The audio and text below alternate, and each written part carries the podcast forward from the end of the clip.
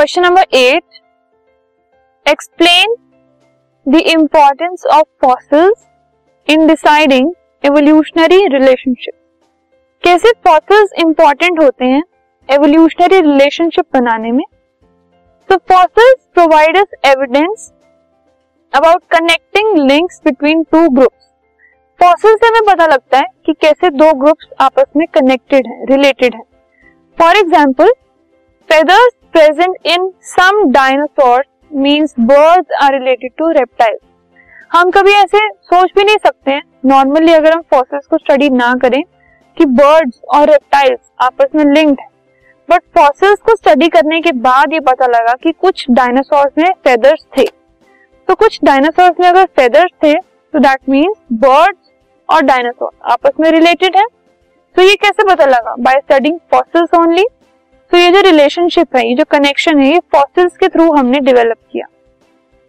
The organism that lived long ago such as the time period during which they live their structure etcetera इससे depend करता है कि हमें पता लगे जैसे फॉसिल्स हैं।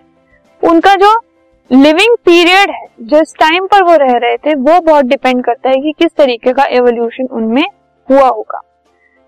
The development of complex body design from simple body design हमें ये भी पता लगता है फॉसिल से कि कैसे जो कॉम्प्लेक्स बॉडी डिज़ाइन है, वो डिवेलप हुए हैं सिंपल बॉडी डिज़ाइन से।